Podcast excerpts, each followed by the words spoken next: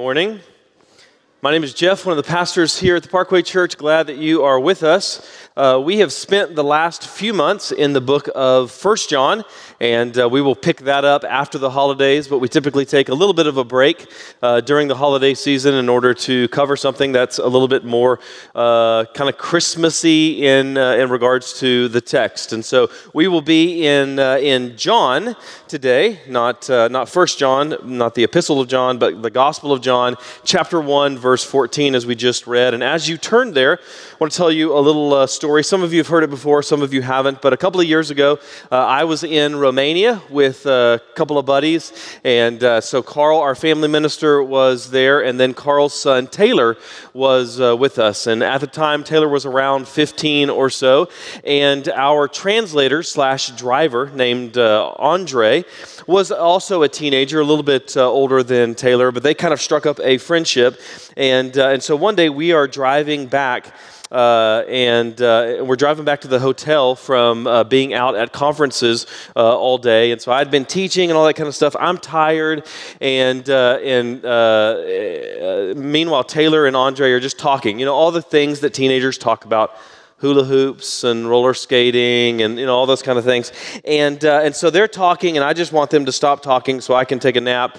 But they don't and uh, and so eventually their talk migrates into uh, moving pictures movies. And they tar- start talking about what are your favorite uh, movies. And uh, and so taylor said his one of his favorite movies was Good Will Hunting. And uh, and andre said i've never seen it. What's it what's it about and so Taylor begins to tell the story, and he says, Well, it's about this high functioning autistic kid. At that point, I interrupt and say, Wait, wait, wait, wait, wait. Will's a genius, but he's not like an autistic savant or something like that. And, uh, and so Taylor actually argued with me and said, No, no, no, no, he's actually autistic. And I said, No, no, that's not actually part of the story whatsoever. And we actually had to ask Carl Taylor's dad. And uh, he only actually agreed to let it go once his dad said, Jeff's right. He's not actually autistic in the movie. So he said, okay, whatever. And so he picks up the story again. He says, well, anyway, there's this genius. And he looks over at me, gives this weird look, and uh, he says, who, who works at Harvard? And I said, wait, not Harvard, it's MIT. And, uh, and so, anyway, the story goes on like this the entire time. By the end of the story, I, I wonder has Taylor even seen this quote unquote favorite movie? Turns out he'd only actually seen it uh, once. Uh, the reason I tell you that story is because uh, he knew the story and did he get all kinds of details wrong. And I think of that when I think of the Christmas story. Everybody knows the Christmas story. If you grew up uh, in the U.S., certainly, uh, but if you grew up in church, then you're familiar with the Christmas story.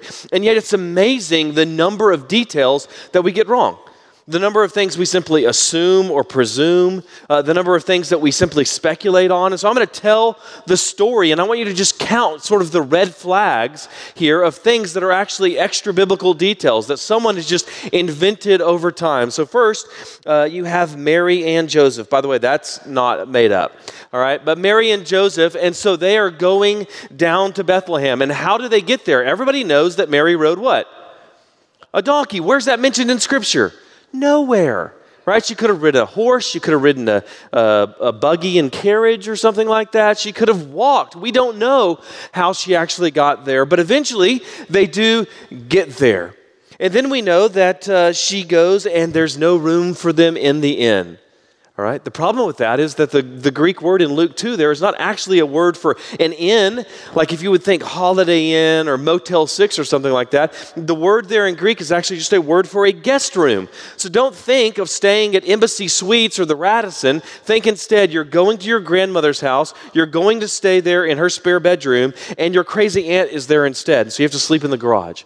That's kind of what's going on there. But everyone just assumes it means an end. And then we know that whenever we get there, obviously she gives birth when? That very night, right? Just providence of providence. That night's the night that she actually gives birth. Except again, that's not anywhere in the Bible. She might have been there for days or even weeks before she actually gives birth. But eventually, she does give birth, and uh, she gives birth because there's no room in the inn. Where is she?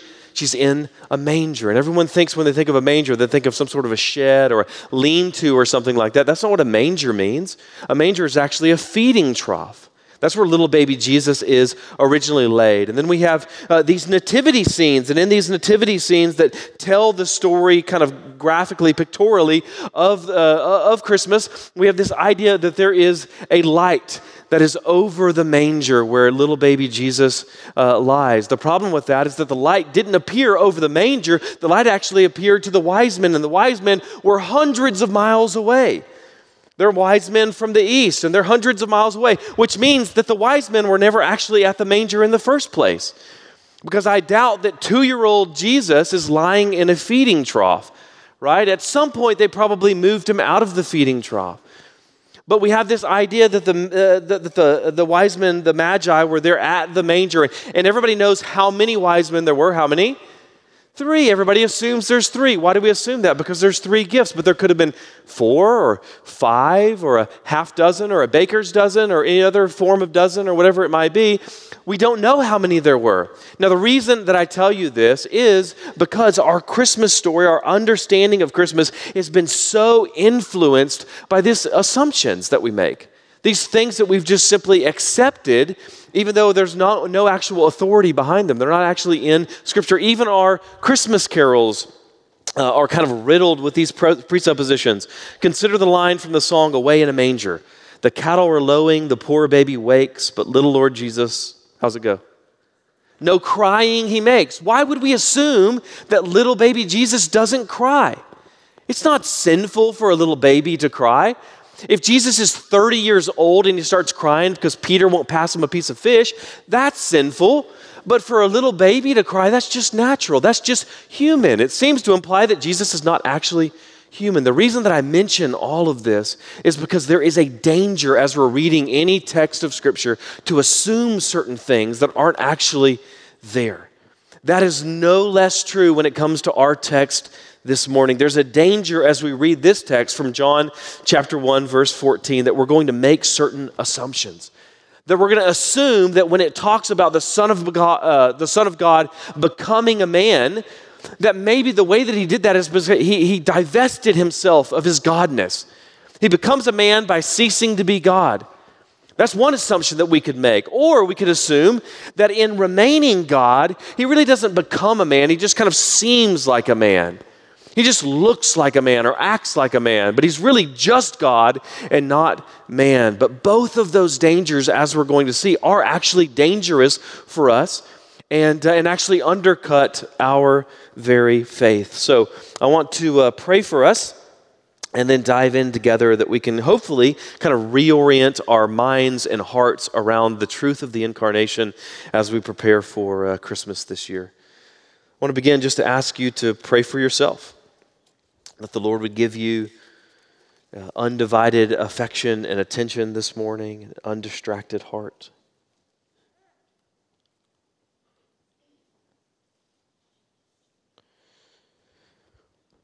And then would you pray that for us collectively, that the Lord would uh, give us a corporate sense that uh, we might behold the glory of His Word and the Word, Jesus Christ?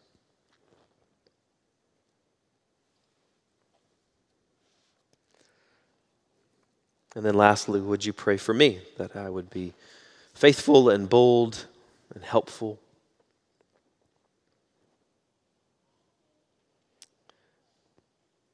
So, Father, we bless you this morning because you are good. You're worthy of all of our praise and all of our affection and all glory. And we're grateful for the gift of the incarnation of your Son, that the Word has become flesh.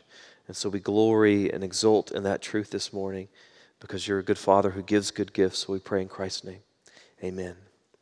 We'll look at John 1:14 which says this, and the word became flesh and dwelt among us. And we have seen his glory, glory as of the only son from the Father, full of grace and truth. I want to begin with that first phrase there, and the word became flesh. This is one of the most important phrases in the entire Bible. I would argue one of the most important phrases in all of human literature. So I want to slowly walk through this in order to, to help us understand what this does and what this doesn't mean, because this is basically Christmas right here. If you understand these few words here in this phrase, you understand the meaning of Christmas. The meaning of Christmas is this that the Word became flesh. Now, we're picking this up in verse 14, so we might have questions about who this word is or what this word is. But if you were uh, actually reading through the Gospel of John, you wouldn't have those questions because he has already uh, articulated that in verses 1 through 3. So let's look at those briefly. John writes In the beginning was the Word, and the Word was with God, and the Word was God. He was in the beginning with God. All things were made through him, and without him was not anything made that was made. So you see here already these little uh, hints. Uh, of the Trinity here. That there is this sense of diversity in the Godhead, where it says that the Word was with God. There's a distinction there that, that, that, it's almost like side by side. The Word is with God, so there's diversity, but there's also unity that's spoken of there because it says the Word was God. So the Word is with God, and the Word is God. That's the uh, glory of the Trinity. There's unity and there's also diversity. There is this glorious mystery. And the use of the word word here in this passage and in uh, verses 1 through 3 is really interesting because you see a pattern of God throughout Scripture uh, using His word uh, in, uh, in a number of different ways. You see it in creation. How is it that God creates? He speaks something into existence that all things exist by virtue of God's what? His word. You also see it in the prophetic word that's given to Moses and to Isaiah and to Elijah and all of the other prophets. This word that beckons God's people to faith and to repentance. You see it in Scripture. Right now, we're reading what we call the Word of God. It's His self expression, it's His self revelation. So there's different ways that the Word uses the word word, not to use that word so many times. Uh, there are different ways that it's used, but you see it most clearly here in the way that it's used here in John 1. We see it most clearly in God's Son. That's the word that John is referencing here. He's using the word as a, uh, as a symbol of the Son of God, the second person of the Trinity. And that's really significant that he equates his word with his Son. That's really significant because throughout Scripture, God not only reveals himself through his word, but he also accomplishes his will through his word. So he restores, he heals, he redeems, he does all of these things through his word. So Jesus is the embodiment, the personification of all of that authority, all of that glory, all of that sovereignty, which is why the author of Hebrews says the following in Hebrews 1 1 through 2. Long ago, notice this, at many times and in many ways, God spoke to our fathers by the prophets. But notice this contrast here with the word but. But in these last days, he has spoken to us by his Son whom he appointed the heir of all things, through whom also he created the world. In other words, the Son of God is the def- decisive, definitive revelation of God to mankind. In the past, God has spoken in diverse ways. He's spoken through different prophets. He's spoken through the apostles. He's spoken through all of these sorts of ways. He's spoken through creation. But now his son is the final word. It's, uh, if you will, the divine mic drop. God has spoken and spoken and spoken, and then he drops the mic and says, I'm done. This is my son. And this eternal Son of God, the second person of the Trinity, became flesh. Well, what does that mean? Well, at different times in history, you'll notice that there are different sort of discussions that rule uh, the day.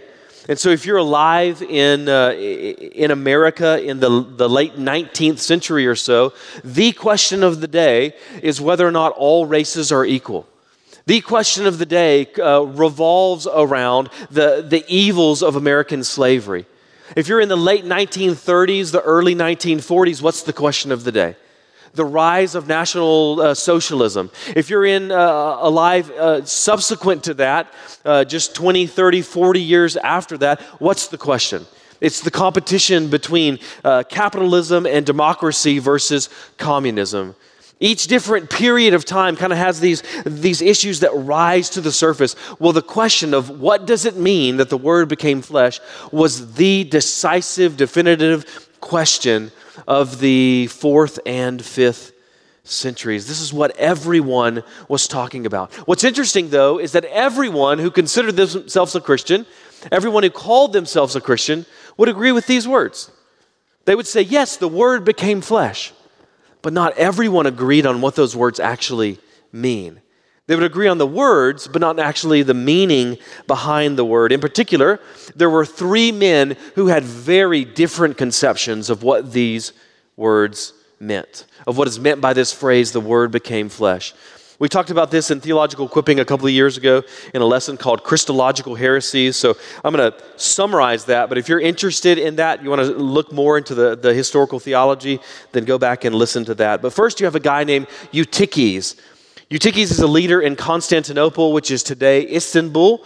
And Eutyches thought, and therefore he taught, that uh, when the Son of God became man, that basically what you have is that the divine nature and the human nature merge together to form this new nature, which is neither fully divine nor fully human. It creates this third new nature. Again, neither fully divine nor fully human. It's kind of like if you take the, uh, a male uh, donkey and a female horse, and they breed, the offspring is called what? A mule. If you do it the other way and you do the, uh, a female donkey and a male horse, it's called a hinny. But, uh, but anyway, it's called a mule. That's kind of what is going on here with Eutychianism. That Jesus, uh, by virtue of the union of his two natures, uh, is not fully divine nor fully human. He is instead this, this merged sort of third new nature. Next, you have a guy named uh, Nestorius who has the unfortunate distinction of uh, probably not teaching the heresy that's associated with his name, but he at least laid the seeds for this, uh, uh, for this heresy by suggesting that there were two distinct persons when it came to Christ Jesus. You have a human Jesus and you have a divine Jesus. So when Jesus grew tired, guess which one that is? The human Jesus. When Jesus walks on water, guess which one that is? That's the divine Jesus. So, uh, according to Nestorianism, you have these almost this like schizophrenic Jesus multiple personality sort of Jesus. Rather than one person with two natures, you instead have two distinct persons human Jesus and divine Jesus. Last, you have a guy named Apollinarius, who's a teacher from Laodicea, who absolutely believed, as with these other guys, that the Word became flesh. But he thought that that meant that the divine is simply clothed in flesh. That Jesus has a human body, but he doesn't have a human mind. He doesn't have human emotions. He doesn't have a human soul. So basically, it's just God dressed up in this huge uh, human skin suit so that he kind of appears to be a man, but he's not actually a man. Jesus' humanity is kind of like a disguise. So you have these, and you have other sort of confusions floating around. And so the early church recognized there's a danger here. That if Jesus wasn't fully, truly human, well, then he can't fully, truly save humans. And that's a problem. They recognize that if he isn't truly, fully God, then he can't truly, fully reconcile us to God. He can't be the one mediator between God and man if he's not actually God or man. So, what did the early church do? Well, the early church called together this ecumenical council. Uh, meaning that they invite uh, teachers and, uh, and pastors, elders, bishops from all over the empire to gather together at a place called Chalcedon in 451 AD, and they hammered out what's since been known as the Chalcedonian definition or the Chalcedonian Creed. Now, some people get instantly unnerved whenever you mention the idea of some sort of church creed. You might have heard silly things like, I believe no creed but the Bible. You ever heard that? What's the problem with that? Number one, it's a creed, right? Number two, it isn't even in the Bible right? So we shouldn't be those who make those sort of silly, uh, inconsistent, illogical, uh, frankly ignorant sort of statements because creeds are actually a really good thing. Right? Creeds are, are, are intended to be good things for us. How so? Because they provide boundaries for our beliefs. They give us boundaries and borders and say Christians do not cross beyond this particular point. Boundaries are a really good thing for us in a lot of areas, uh, uh, particularly when it comes to faith and theology. Anyone ever jump on a trampoline? You can be honest, right? All right. You ever jump on a trampoline? When I was a kid, uh, you would jump on a trampoline all day long. And how would you know when it was time to quit jumping? When someone fell off and broke their arm, right? That's the only way that you would ever know. It's just you and your friends, and you're jumping and you're looking at each other, and you're like, one of us is going to have to do this. That's the only way we know. Then, in the, sometime in the late 90s, uh, when I'm already in my 20s or something like that, uh, then someone decides it's a good idea to go ahead and let's create a net that goes around that. So that now you can accomplish two things. One, you can jump and have fun, and two, you cannot die, right? Which is a really good thing. That's kind of what creeds are for us. They allow us to jump on the trampoline of theology without falling off and breaking our arms or breaking our necks or something like, uh, like that. So these teachers gather together. Uh, from around the empire at Chalcedon in 451 AD, and they hammer out what's called the Chalcedonian definition uh, or the Chalcedonian Creed. It's pretty short, so I want to read it to you because if you consider yourself a Christian, or if you want to know what Christians believe when it comes to Christology, the doctrine of, uh, of Christ, this is it. This is your creed if you're a Christian. This is an expression of what you believe by virtue of the fact that you call yourself a Christian. This is what Christians believe about Christ. So, this is from, again, the Chalcedonian definition, 451 AD. Therefore, following the Holy Fathers, they're not just making this up, following the Holy Fathers, we all with one accord teach men to acknowledge one and the same Son our Lord Jesus Christ, at once complete in Godhead and complete in manhood, truly God and truly man, consisting also of a reasonable soul and body, of one substance with the Father as regard his uh, Godhead, and at the same time of one substance with us as regards his manhood, like us in all respects apart from sin, as regards his Godhead, begotten of the Father before the ages but yet as regards his manhood, begotten for us men and for our salvation of Mary the Virgin, the God bearer. One and the same Christ, Son, Lord, only begotten, recognized in two natures, without confusion, without change, without division, without separation. The distinction of natures being in no way annulled by the union, but rather the characteristics of each nature being preserved and coming together to form one person and subsistence not as parted or separated into two persons, but one and the same Son, and only begotten God the Word, Lord Jesus Christ. Even as the prophets from earliest times spoke of him, and our Lord Jesus Christ himself taught us, and the creed of the fathers has handed down to us. This is what it means that the Word became flesh. It doesn't mean that the Son of God gave up his deity or divested himself of his divinity it doesn't mean they became schizophrenic Jesus or Dr. Jekyll and Mr. Hyde Jesus. Sometimes he's divine and sometimes he's human. It doesn't mean they became some half uh, God, half man creature that's neither fully God nor fully man, like Thor or Wonder Woman or something.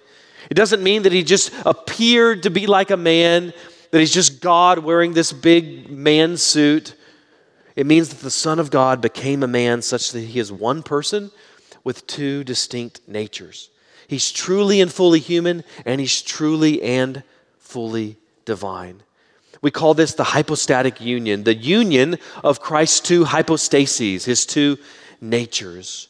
Remaining what he was, he became what he was not. Remaining God, he became man.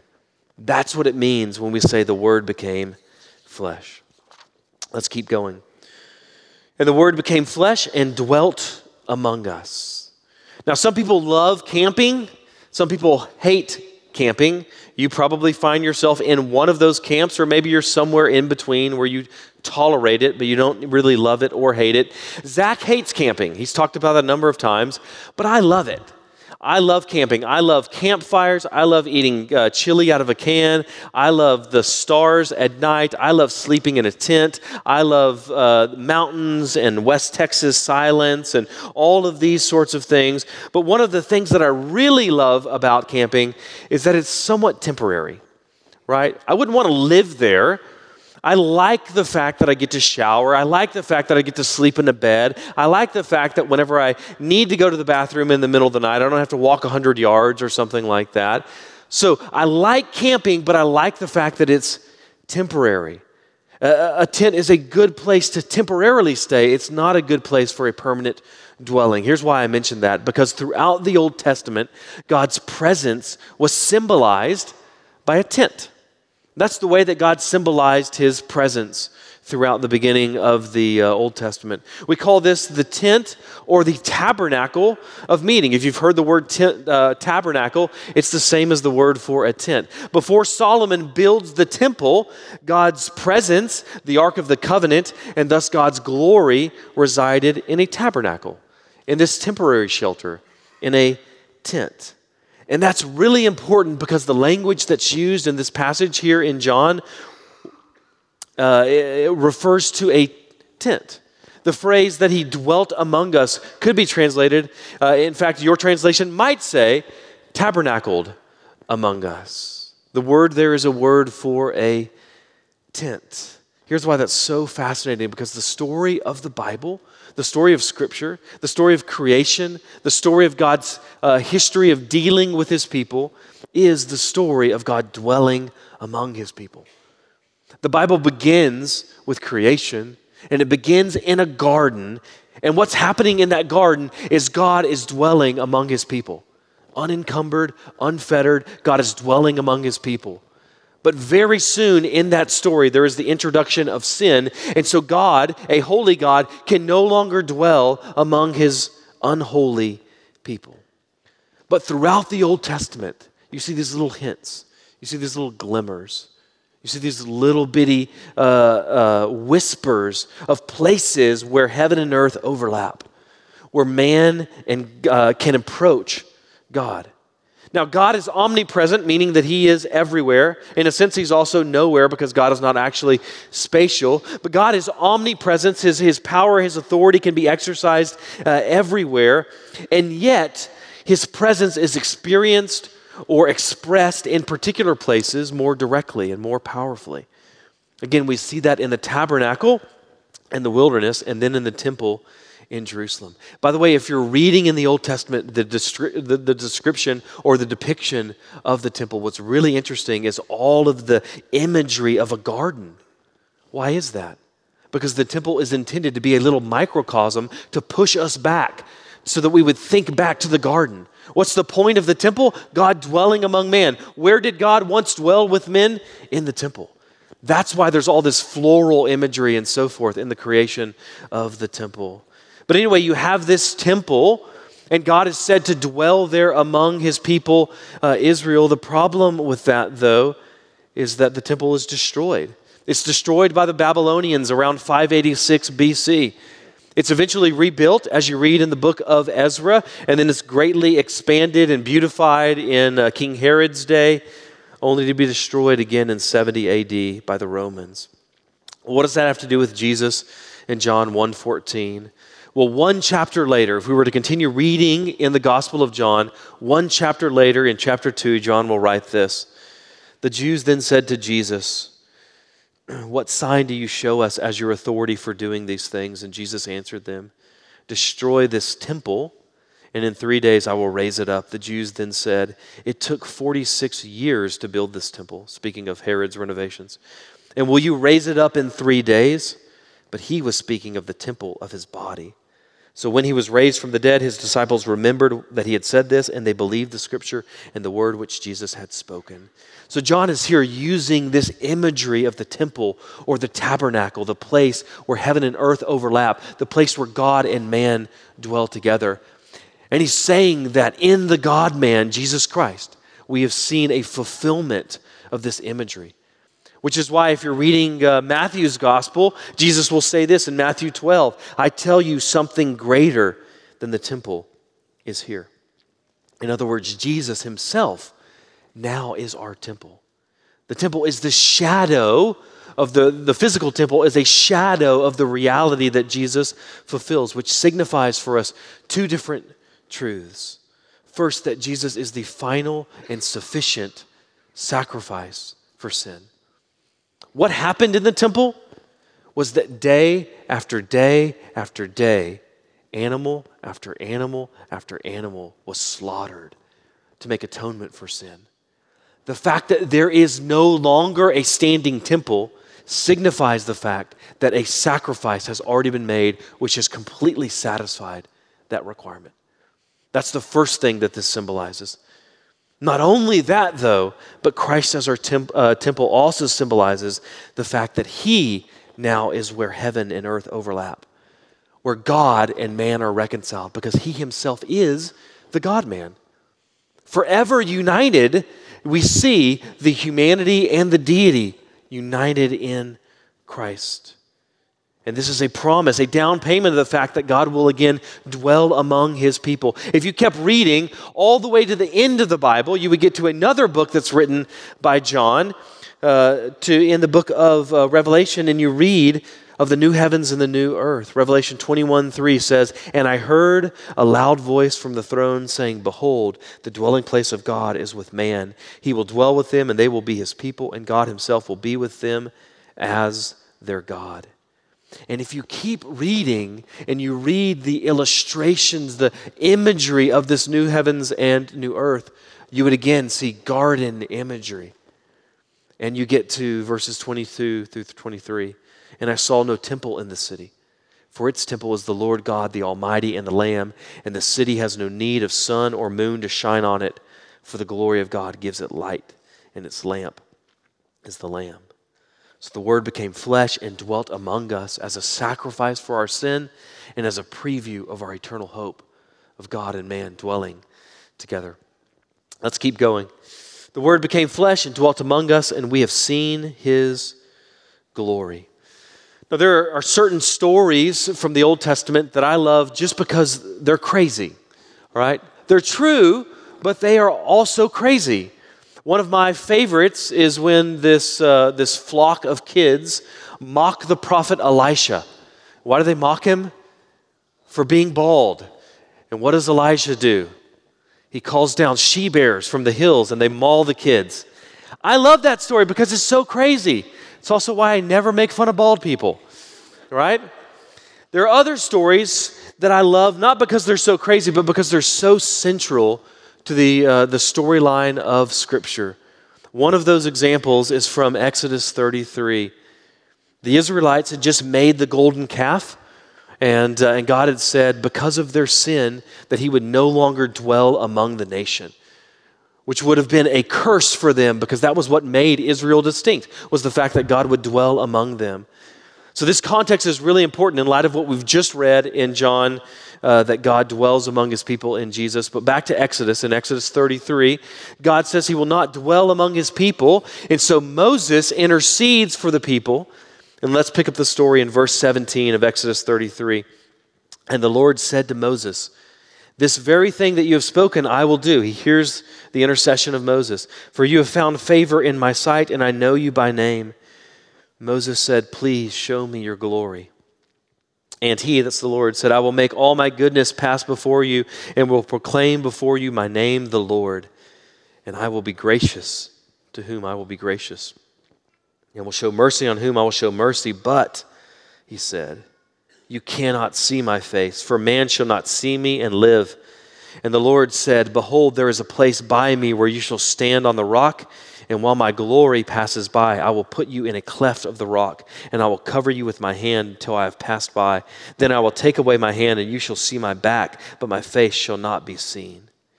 In other words, even Moses, this great prophet and leader of God's people, didn't see God fully.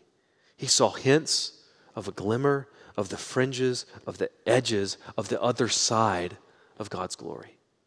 And yet in Christ, we see the fullness of the glory of God manifest. As Colossians will say, He, that's Jesus, is the image of the invisible God. Or the author of Hebrews in chapter 1, He is the image of the glory of God. He is the radiance of the glory of God and the exact imprint of His nature. So in Christ, we see the glory of God. We behold the glory of God. So, what is glory? I, I, would imagine if you're like me, uh, glory is a word that you just associate with God. It's a word that we use all the time. It's a word that all of us would recognize, and yet, how many of us could actually define the word glory? If someone asked you to define the word glory, you would probably struggle. You would think of things like light, or maybe uh, you would think of angels crying out, Holy, holy, holy. But to actually define the term can be really difficult. And that's really unfortunate because glory is a very big deal in Scripture. It's why you exist, it's what God loves more than anything. It's your ultimate hope for life and joy and all kinds of good things.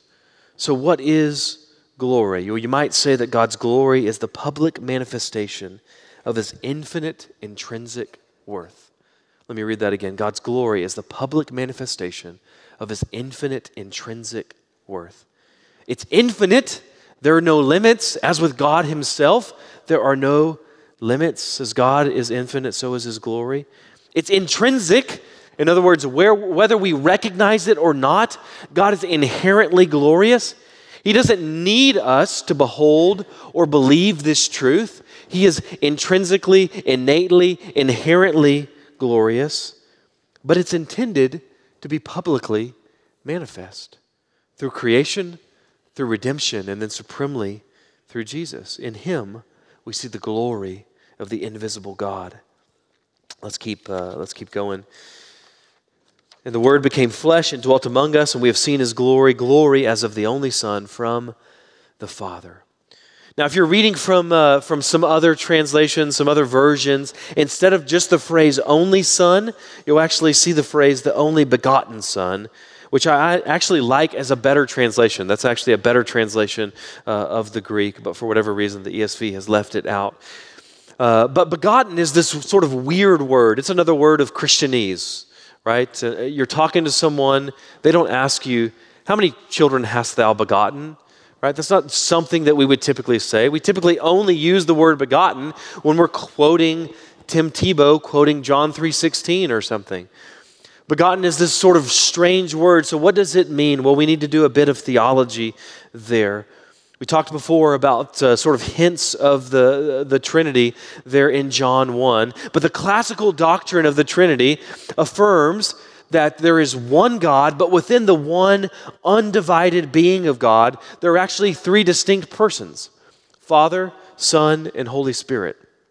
It also affirms that what distinguishes these three persons are that they have distinct roles, but also, more importantly, they have distinct relationships. Their relations to each other are distinct. In particular, that the Son is eternally begotten of the Father, and that the Spirit eternally proceeds from the Father, or from the Father and the Son.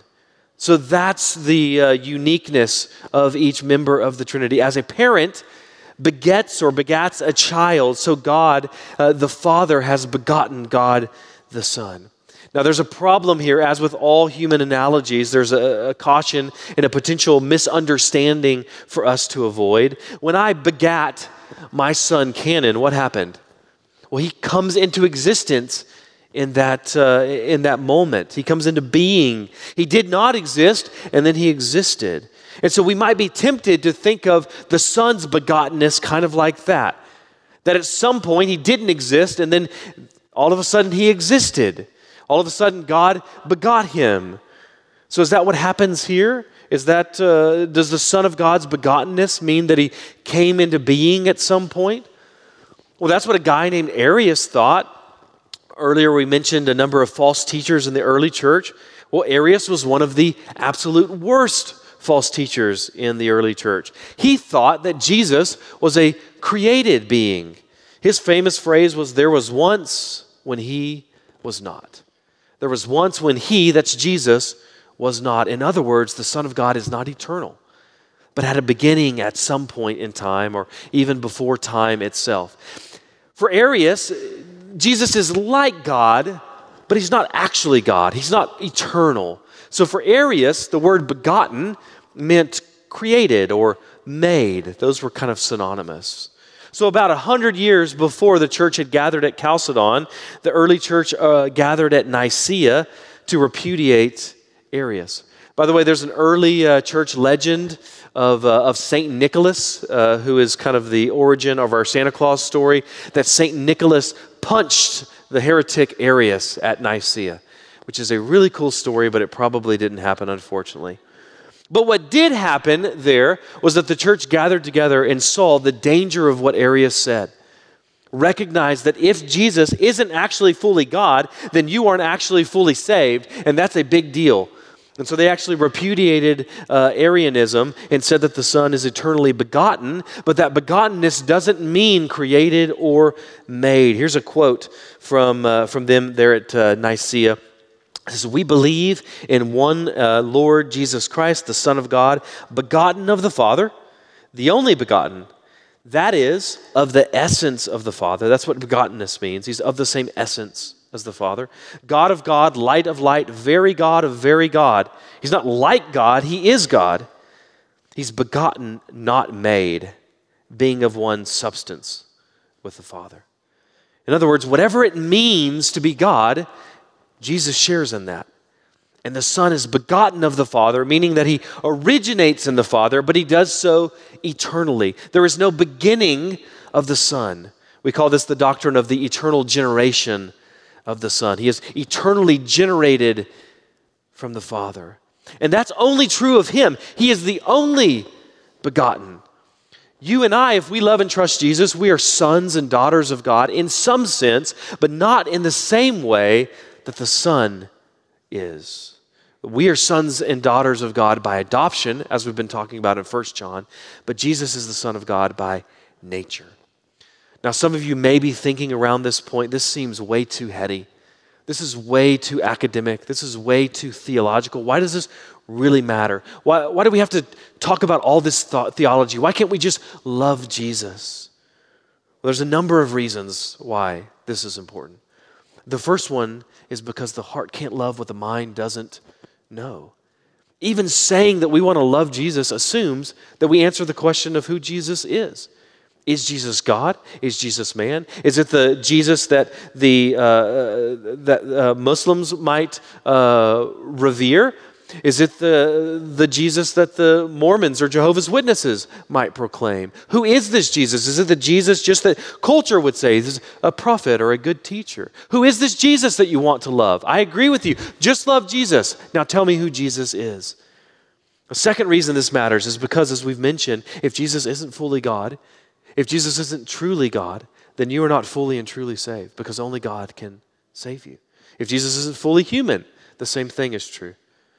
Another reason that this is important is because the doctrine of the Trinity is literally the doctrine which most distinguishes uh, us from other religions. It is the doctrine which most unites all Christians. All Christians throughout all time have held to uh, the Trinity, whereas we have vast differences of opinion uh, regarding other issues between Catholics and uh, Greek Orthodox, between us and other denominations, Baptists, Methodists, Presbyterians, whatever it might be. Every branch of Christianity has always held to Trinitarianism. But it's what most distinguishes us from other world religions and from the cults. Both Jehovah's Witnesses and Mormonisms would actually be something very close to Arianism. But finally, this matters because throughout the Bible, we see that there's a hard and fast division between creator and created. Throughout the Old Testament, God says that He alone belongs above the line of creation. Let's put that slide up here. So imagine, if you will, you have this line and you have creator and then you have creation. Throughout the Old Testament, to worship anything that's below that line is idolatry. That's blasphemy. That is sin. God and God alone deserves all of our worship. Thus, to worship anything below the line is inappropriate. So let me ask you this where does the Son of God belong? Where would Arius put him? Arius would put him below the line. But the early church recognized that he has to be above the line. Why does he have to be above the line? In order for salvation to be wholly and fully of and from and through and by God. Salvation is not accomplished by creation or creatures reaching up to their Creator. Salvation is accomplished by God, the Creator, condescending to His creatures. that the Son of God incarnates. He comes down for us in our salvation. That the Spirit of God indwells His people. He comes down for us in our salvation. He comes down below the line, but He Himself belongs above the line. So, where you put the Son, and by implication, where you put the Spirit, whether you view them as being God or being somewhat like God, means everything. In other words, this matters because if you get this wrong, you are an idolater. You are a blasphemer. But if the Son of God is himself God, then it's good and right to worship him. To him be the glory. Speaking of the glory, let's keep going. Last phrase here. And the Word became flesh and dwelt among us, and we have seen his glory, glory as of the only Son from the Father, full of grace and truth. I mentioned earlier that this passage alludes back to Exodus 33 when Moses asked to see God's glory and he sees but the fringes of it.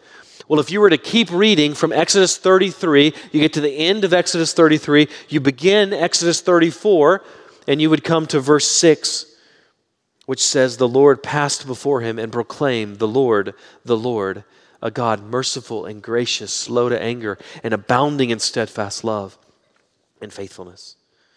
And that combination of steadfast love and faithfulness that you see there saturates the Old Testament. Psalm 25:10 All the paths of the Lord are steadfast love and faithfulness for those who keep his covenant and his testimonies. Psalm 57:10 For your steadfast love is great to the heavens, your faithfulness to the clouds. What does this have to do with John 1:14? Well, interestingly enough, the Hebrew terms translated as steadfast love and faithfulness are often rendered in Greek as grace and truth. Why truth? Truth and faithfulness seem to be somewhat different. Well, because God is true to his word, meaning that he is faithful to his promises. So you see how truth and faithfulness kind of overlap there. As Jesus is the final revelation of the Word of God, so is the, he, he is the infallible expression of the steadfast love and faithfulness of God, the grace of God and the truth of God. His glory is the revelation of the fullness of divine grace and truth, steadfast love and faithfulness. Here's why this is all important and what this has to do with Christmas. I've gotten, I don't know, a lot of Christmas presents in my life. Kind of seems like a brag or something, but I'm 41, so this is my 42nd Christmas. Uh, I've gotten a lot of presents. Some of those I remember, some of them I don't remember. I remember whenever I was uh, maybe uh, six or seven or so, I got this sweet Superman bike. You'd press a button and it would play the Superman theme when you rode down the street. I remember uh, at one point I got this photon laser tag set. I remember getting a lot of Hardy Boys books whenever I was a kid. Uh, a couple of years ago, my in laws gave me a truck. That's a pretty cool gift. All right. Here's the problem with all of those gifts every single one of them will eventually wear out. I have no idea where that Superman bike is. I wish I had it. I have no idea where my Hardy Boys books are. My truck will eventually break down. I certainly broke my photon laser tag set. Everything that is created, everything that's below that line, eventually wears out. But Jesus doesn't. He is eternal, He is God but he's also man. He belongs above the line, but he lived below the line for us and for our salvation. And he is the perfect manifestation of the faithfulness of God. Last week in 1 John, we saw that the death of Christ is the answer to the question how do I really know that God loves me? Is it because I just feel like he loves me? Well, no. Your feelings are fickle. Is it because I'm healthy or wealthy? No, that's no sure sign. There are a lot of uh, absolute heretics. There are uh, false teachers. There are uh, complete agnostics or atheists who are healthy and wealthy. That's no sure sign either. So, how do I know? How do I know that He really loves me? Not to quote Whitney Houston. How do you know? Because Christ died for you. That's how you know. We don't look at your circumstances. You don't look at your circumstances to play, He loves me. He loves me not. He loves me, he loves me not. You look at the cross. So this now uh, so now this week we ask the question, how do you know that God is faithful? I've had people that promised me gifts that never actually gave those gifts.